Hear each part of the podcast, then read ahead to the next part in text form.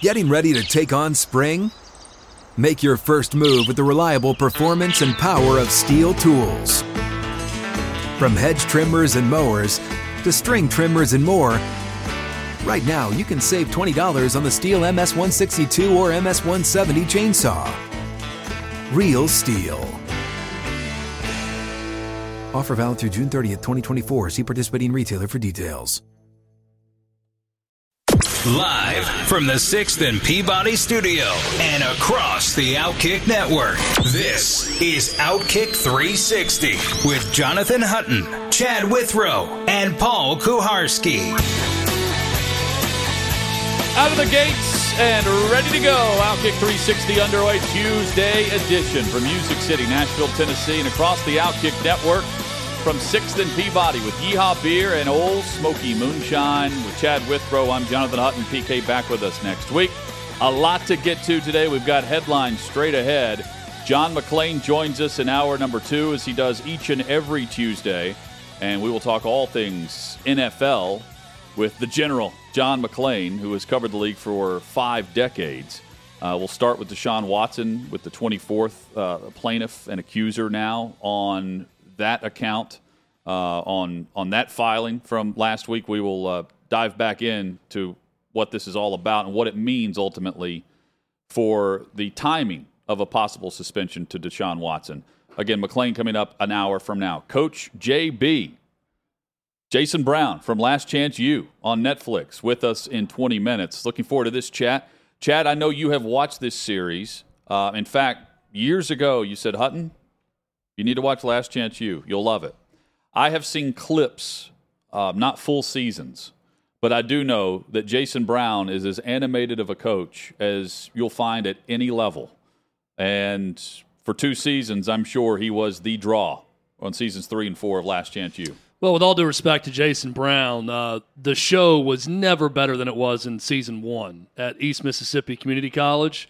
And I'm, I'm forgetting the name of the coach uh, there right now, but I can see his face.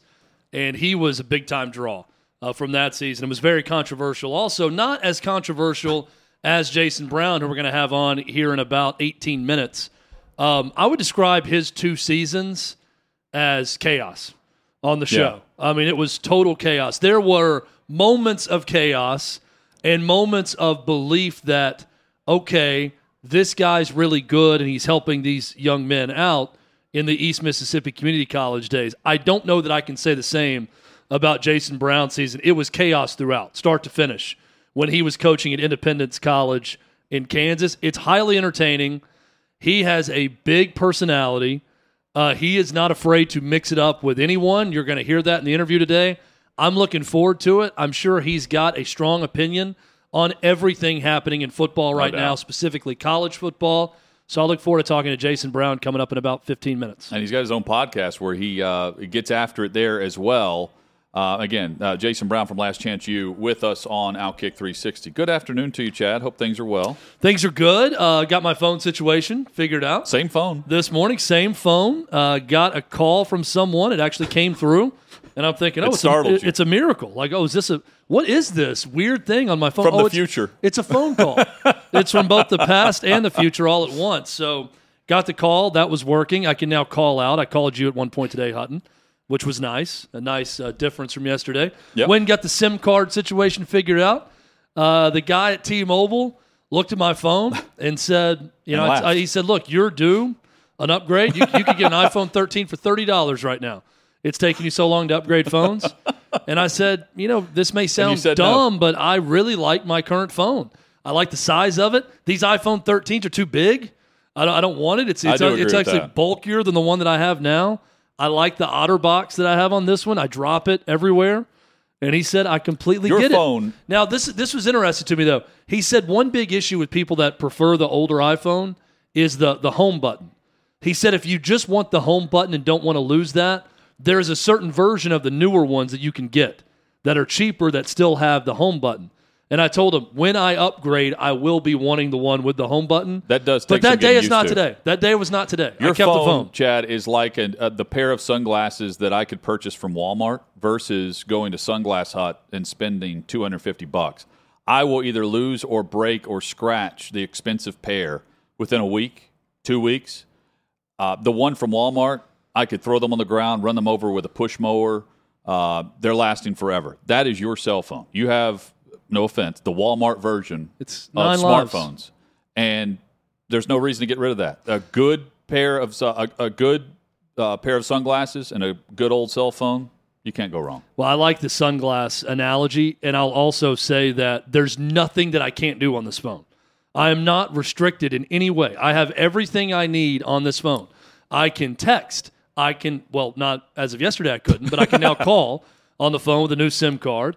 I've got Twitter. I've got Facebook. I've got Instagram. I've got a camera on it where the pictures look fine.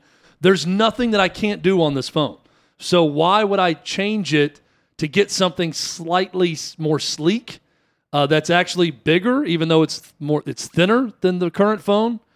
I, I just really like this phone. So why get rid of a good thing? The day will come where it's just going to completely malfunction. Much like Hutton, you've hinted at the conspiracy of the auto update, and when you update your phone, it makes your phone worse. I haven't hit that point yet where it completely craps out, but that may happen in the next year or two. I'm, I'm guessing that's probably going to happen. So my my theory from the start of the show, which was 2012, was uh, these these updates that Apple would send you were on uh, on purpose. They were slowing down your device right around the time that either a holiday or summer was about to, to come about, and they were launching either their new product, which would be Christmas, or the update to the product, which is like the iPhone 7s or the colorized version of the phone instead of the, just the black case or the silver. You could get green, red, blue, whatever. Um, my my theory at the time was they are sabot- self sabotaging on purpose so that you're so frustrated with your old device, even though it's a relatively new phone, you felt as though you had an old product subconsciously, and they they later admitted to that. They they admitted without really admitting that they through the update would slow down your the the life expectancy of the battery in order f- for more uh, more of the battery to be used on all the other apps that were going to be open and running in the background. Uh, more or less saying we're slowing down your phone on purpose. Even if you want to turn these off, you can't speed up your battery. You can't let make your battery last longer on specific apps that you you want to use on a daily basis.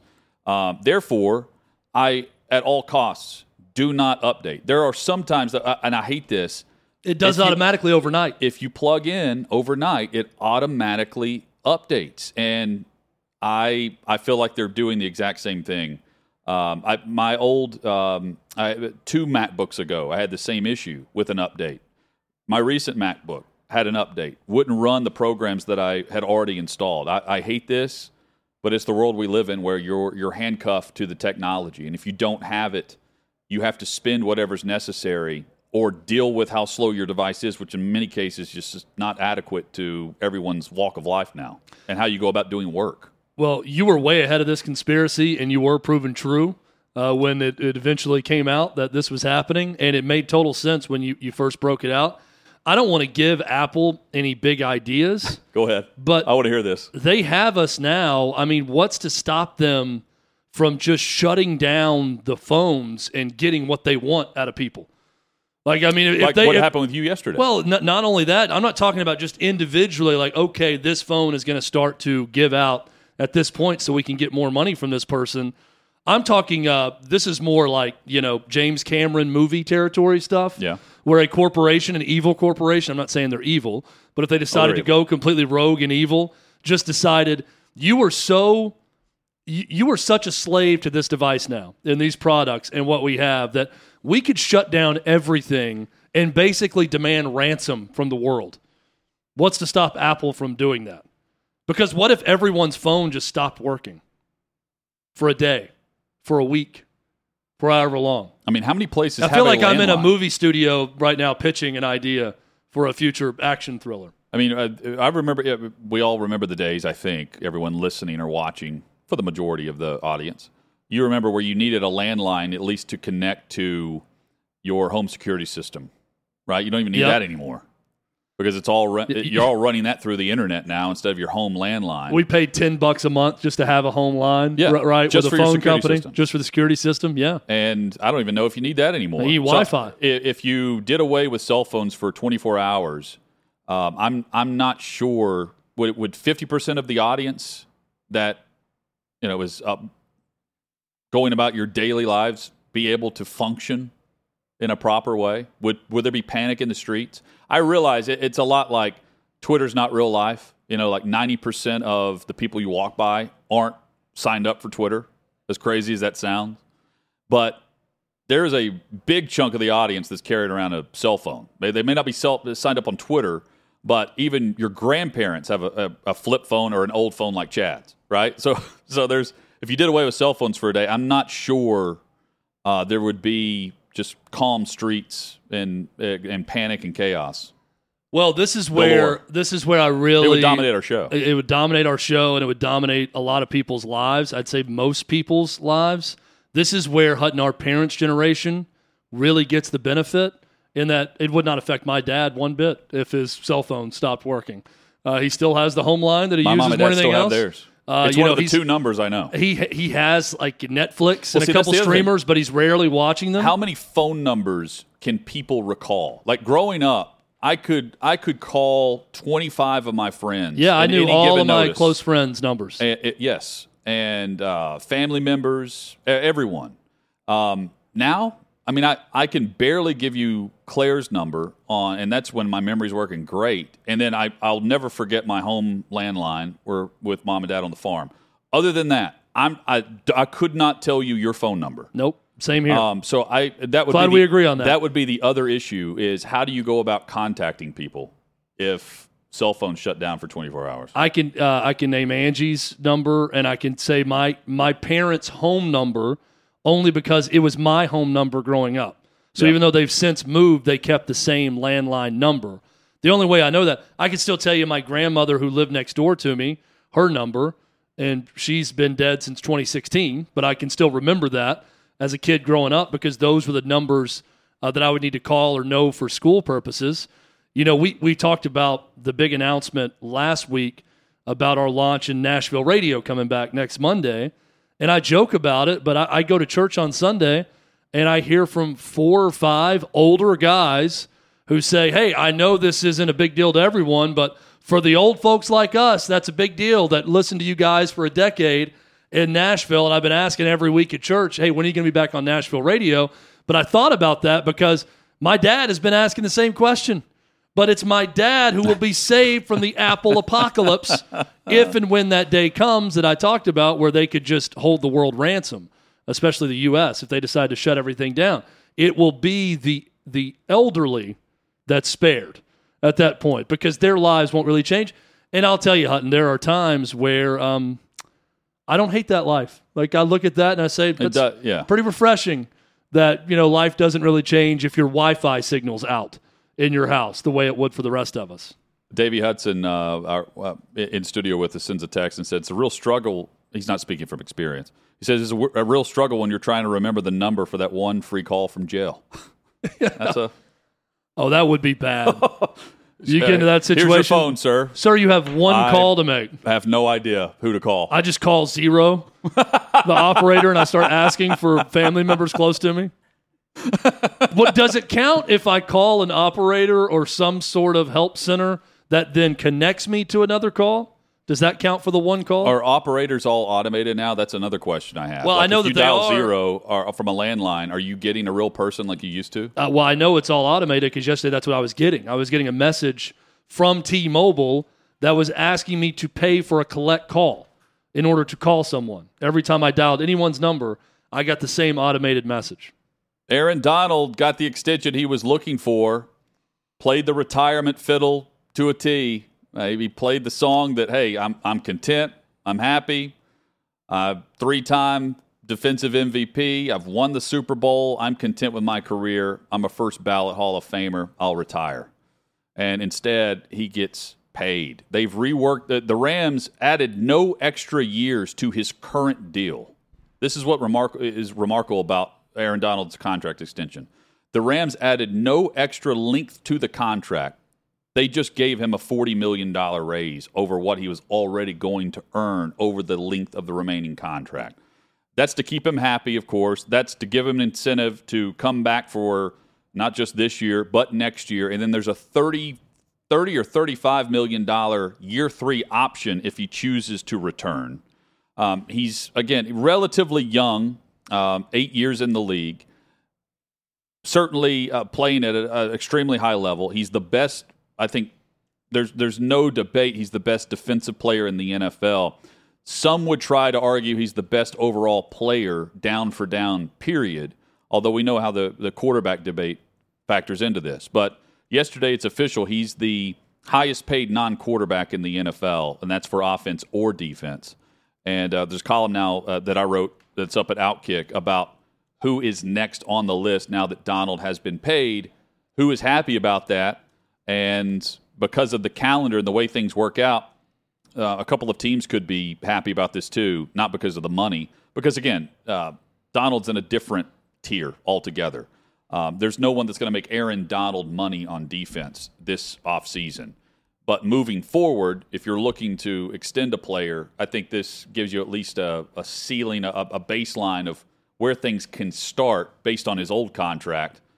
Um, and we'll get in later this hour to two real, I think, really solid examples of players to watch um, who have a couple of years left on their contract, but are probably looking to renegotiate, if not this offseason, first thing next year from the team's standpoint. I think it's a, a good exercise, Hutton, what you're talking about to look forward to players who could do this.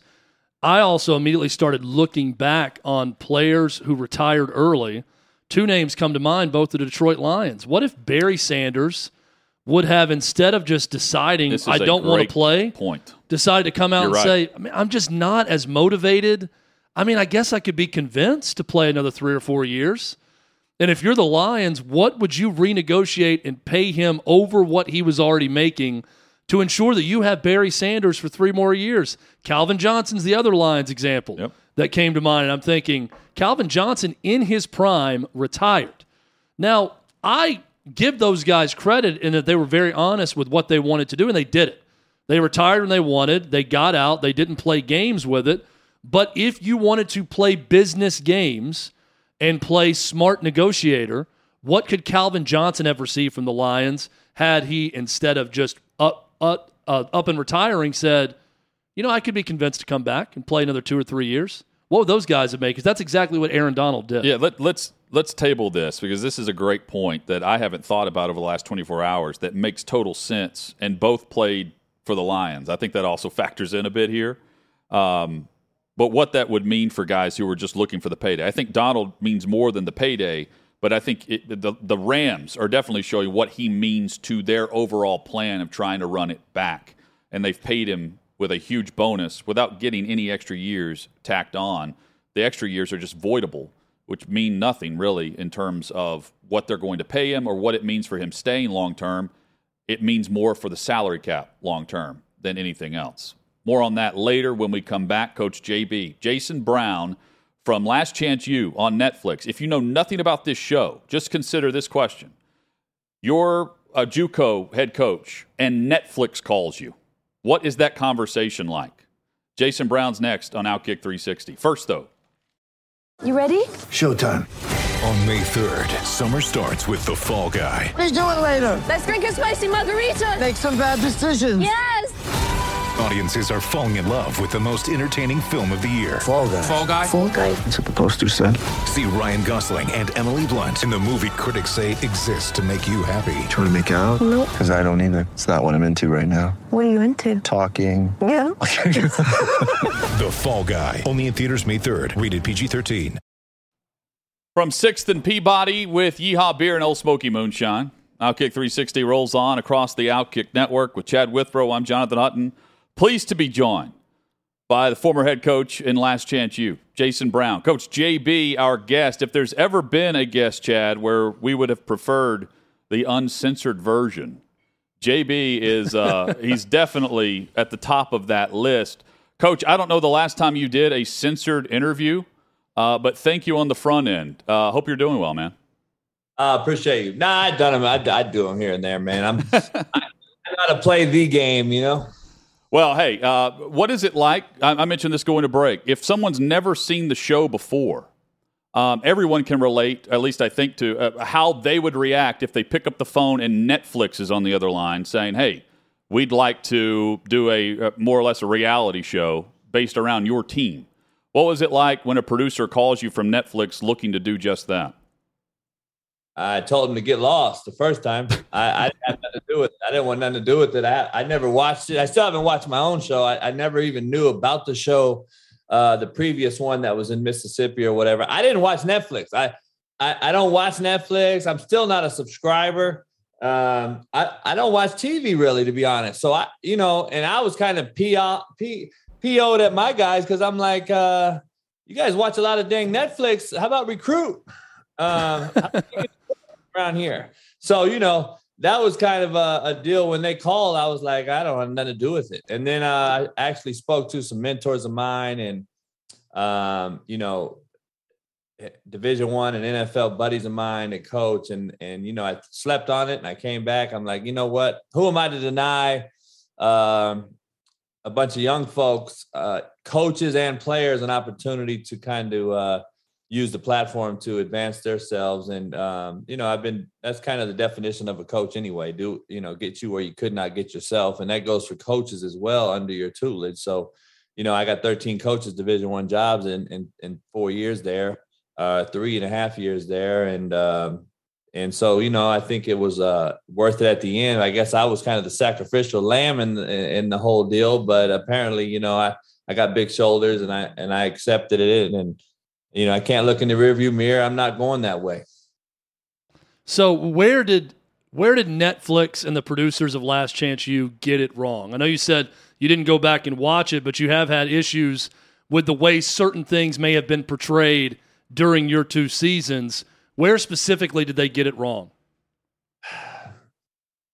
You know the producer the guy that actually produced it isn't from netflix so uh, greg whiteley. He did a great job you know he's a great guy you know what i mean? I think the the problem was um, before me and after me has been an issue in my opinion in my eyes. Um, before me it was a guy similar to me buddy or whatever his name is. We didn't really see eye to eye in the recruiting trail before this this whole show came about so we knew each other already in the just in the actual football world of things.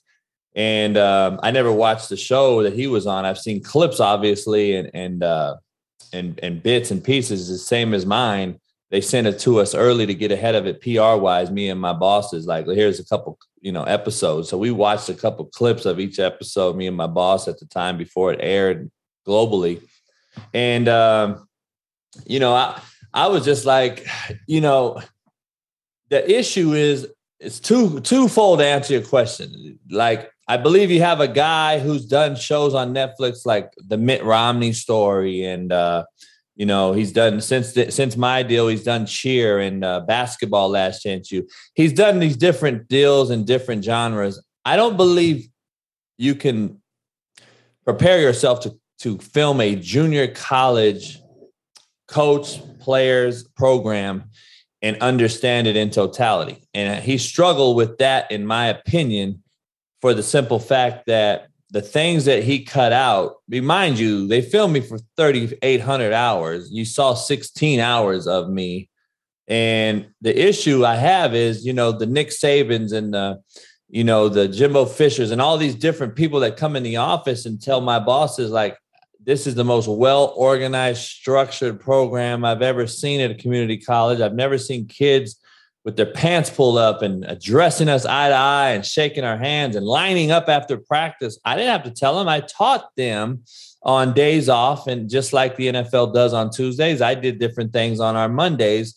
Um, and so we ingrained that in our guys.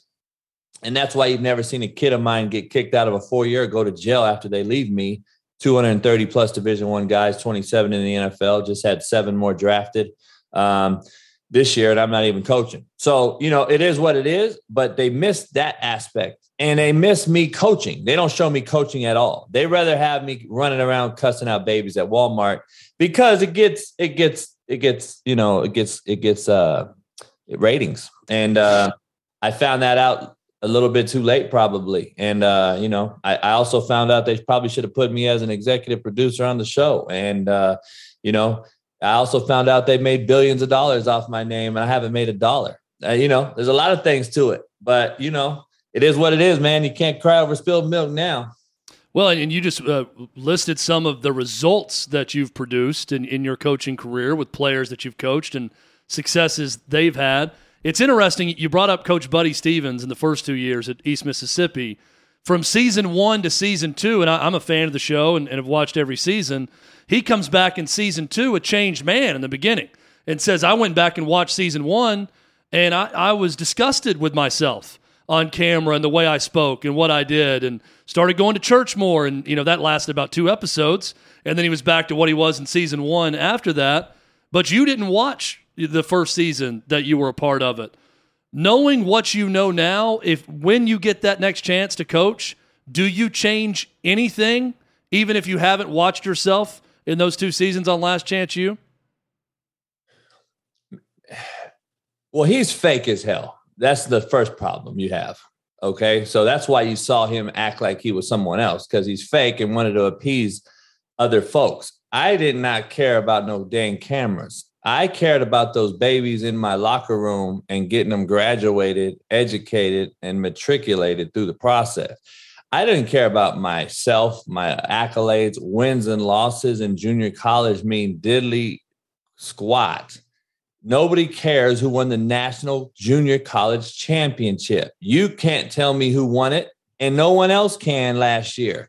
So the bottom line is who cares? It's about getting the kids at a BCS championship with Nick Saban or whoever. You're going to remember that ring that's on your finger, not my junior college ring. So who cares about wins and losses? Wins and losses is not what allows me to go to sleep at night. It's about getting those kids graduated, educated, and make sure they're not dead or buried or in jail uh, when I wake up every morning. And that's why I am the way I am. And that's why I always will do that part of it. Now, to answer the other part of it, you know, I don't look in the rearview mirror, man. I took rearview mirrors out my cars years ago because I don't look in the rearview mirror. It deters you from looking ahead and I'm never going back that way. I don't have, I don't live in regrets. Um, I believe people that apologize are liars, and I think we are who we are, not what we say we are.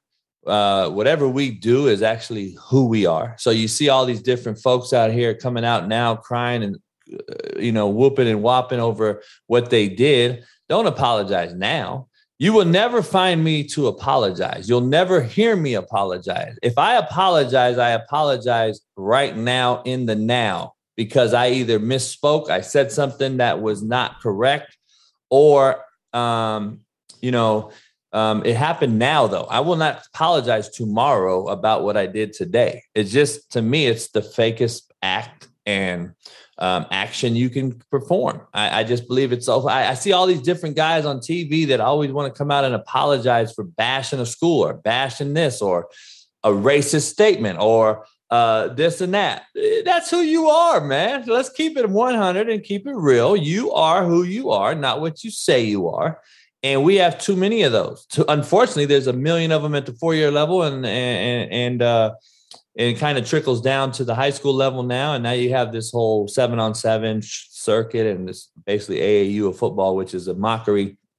And uh, you know, it just is what it is, man. I, I don't I don't live in regret. Um, but to say I would change, I would have to if I if I were to coach again. I doubt I ever do. I don't think I'm hireable based on the depiction um, based on other things that they've done. Um, it's crazy though that I can coach 20 years successfully, have the success I had without cameras, and then uh, you know be very targeted in hiring from different administrators across the country, and then a show comes out and depicts you in a way that now I'm basically unhireable and looked at as the devil. It's unbelievable to me. But you got a Idaho State coach who just got fired for murder now let's find out how that cleared. How did you clear him?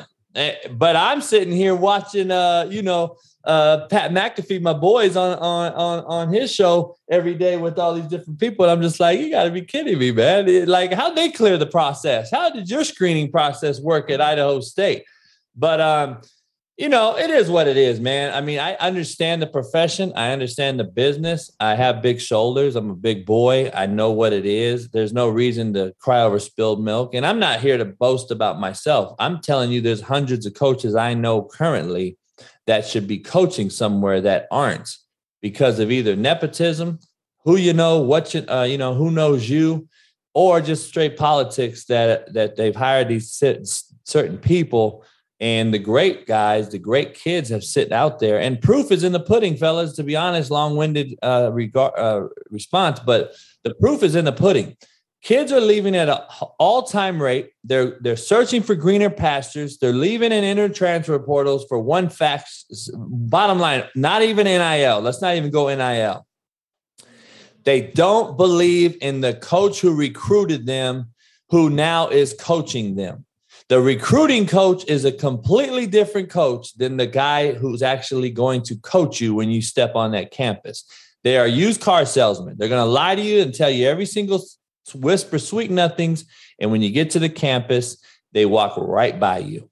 And kids see that. And remember, you could say a lot of things about these kids. You could call them dumb and slow and all these different words. They're not stupid and they will see through the BS in a New York minute.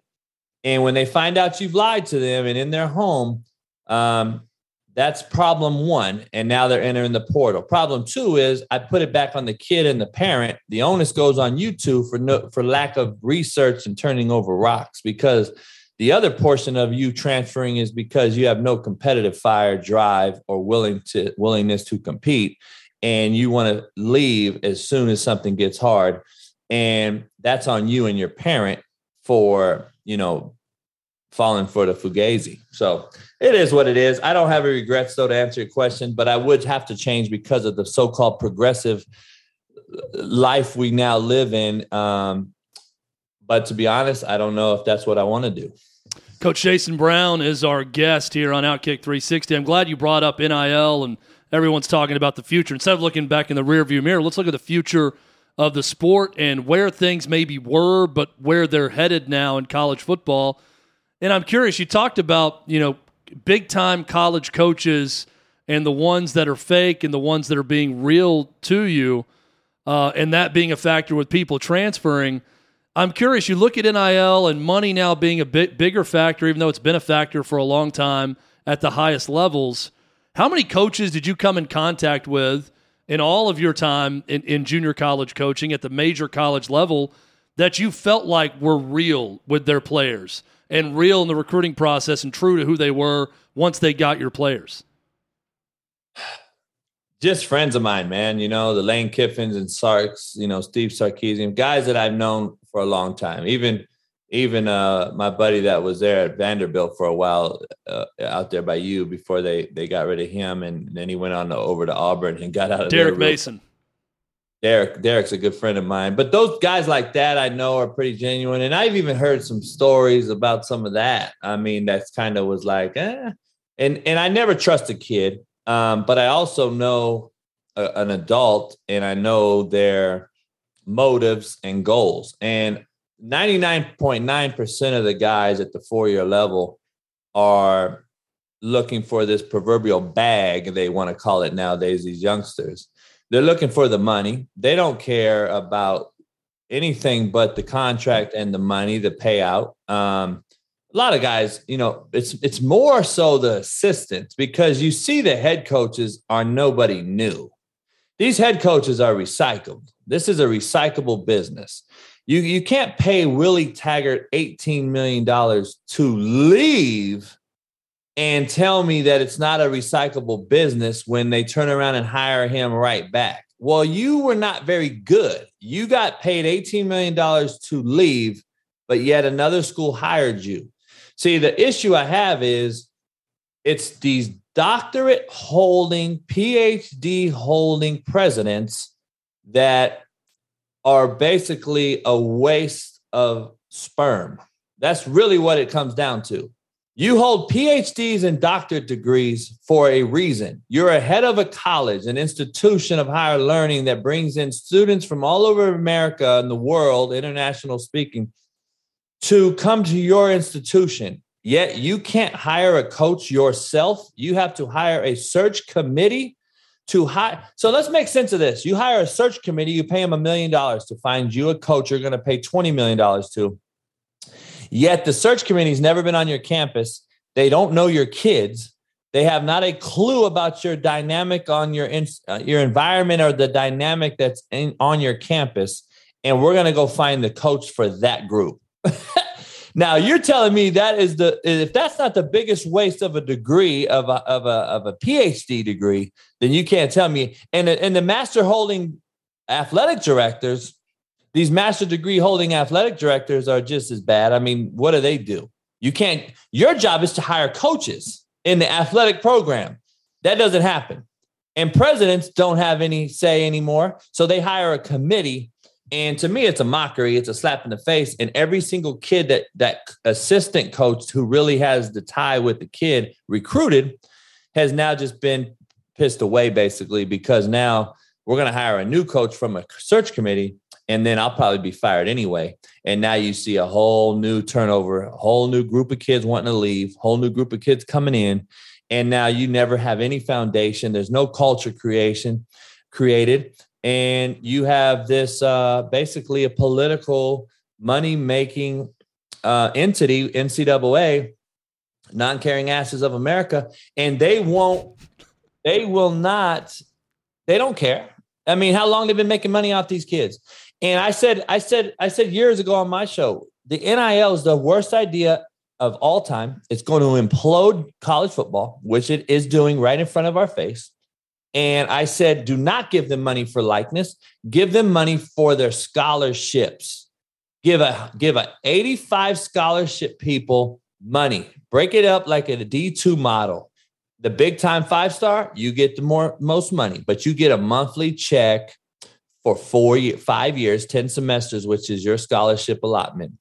And then we'll break it up. If you're a three star, we'll break you up. You get half or whatever. But there's other ways. The backup tackle and the third string corner and the third string DN is not making money and are not selling their jerseys in the student store. And I said that years ago that this is going to be the biggest joke and it's going to create an issue where you're signing guys to the University of Tennessee. Actually, Nico, who I raised since he was a little kid, his dad played with me in junior college. It, you're signing a guy to pay him millions and no offense to Nico, I love him. He's going to come out there and you're asking him to play at the University of Tennessee in the SEC without ever seeing him throw a football in the SEC or dealing with that competition level and change from high school. And you're going to pay him all that money when there might be a redshirt junior on your roster who's been there, through it, seen it, and might outplay him but won't get the job because now you're making it an NFL business. It's professional business. And now you're having to pay Kirk Cousins. You're having to play Kirk Cousins because you paid Kirk Cousins. And there's guys better than Kirk Cousins on your roster. You won't play though because it's a political deal. And that's what college football has become. It's free agency without a return.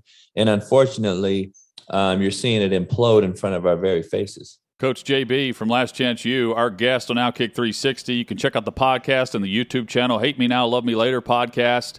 Available now. Uh, more info and merch at CoachJBStore.com. Uh, how often do you post the podcast, Coach?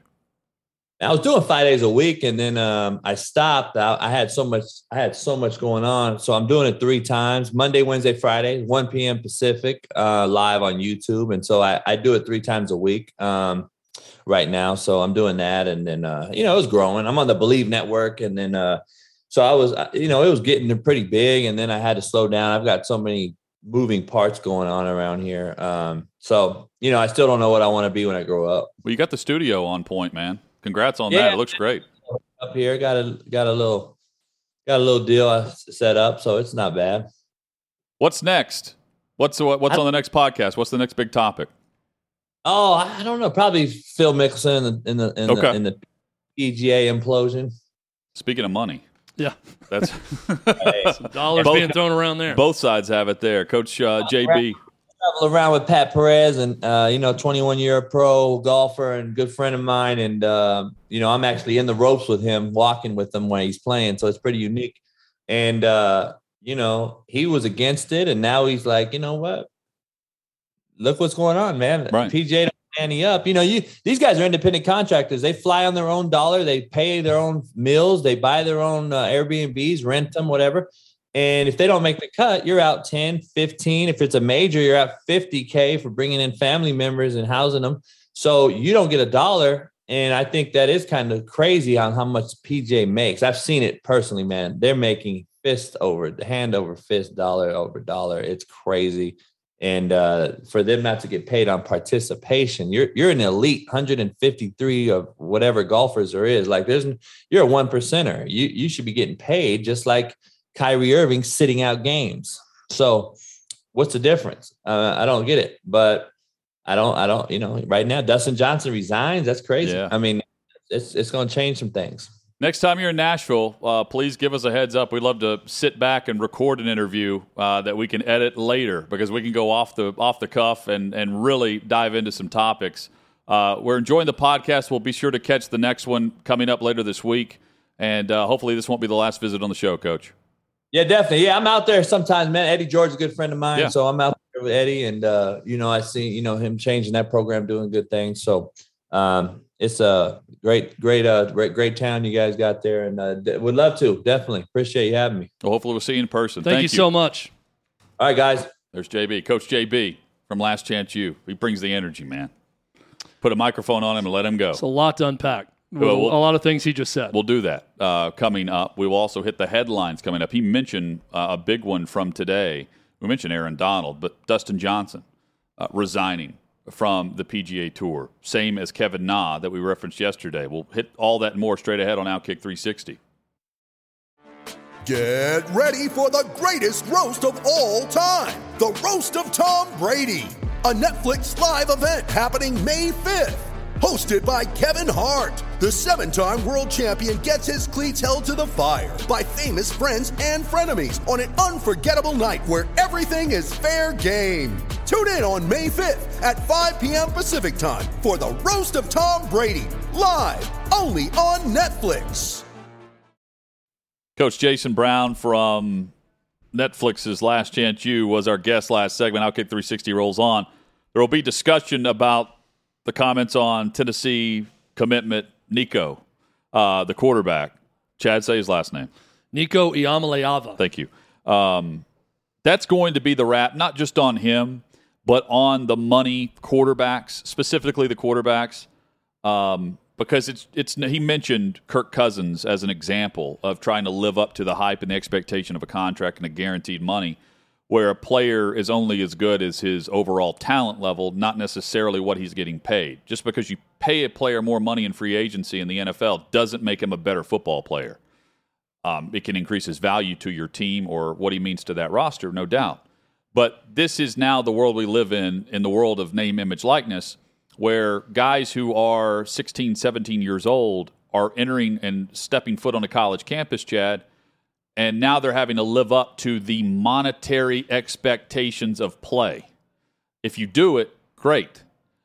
I'm, I mean, based on being the five star, there are expectations to live up to. But now you're putting NIL behind it and the hype behind it. And then he's recruiting other players to the university on his behalf and the university's behalf. There will be expectations that come with that. And that's kind of the un, you know, undiscussed part of this that is a lot like NFL free agency. Well, and, and you know, Jason Brown talking from the perspective of knowing Nico's dad, uh, knowing Nico since he was a little kid, and talking about the situation at Tennessee. I've said this before, and it's gonna it's gonna be true. It's the great test case study of college five star quarterbacks that we're gonna Yep. witness in Knoxville. Because if Tayven Jackson, who's a freshman right now, or if Joe Milton sticks around for another year and a half and he improves and stops overthrowing everyone, there is a, a likely scenario, not likely, but there is a scenario where Nico gets there, is not ready to play right away, and th- those guys are better options at their point in their career. And Tennessee may still have to start Nico because of the financial commitment and who they brought in, and they don't want to be seen as the school that gets the big five star quarterback and doesn't start with them right away. So it could lead to problems. But here's the other possibility he's an absolute stud from day one. But- and but- he gets there and he's the most talented guy on the team. He's the best quarterback. He starts in day one in Nissan Stadium right across the river here against Virginia. And he's good from the beginning and he becomes great.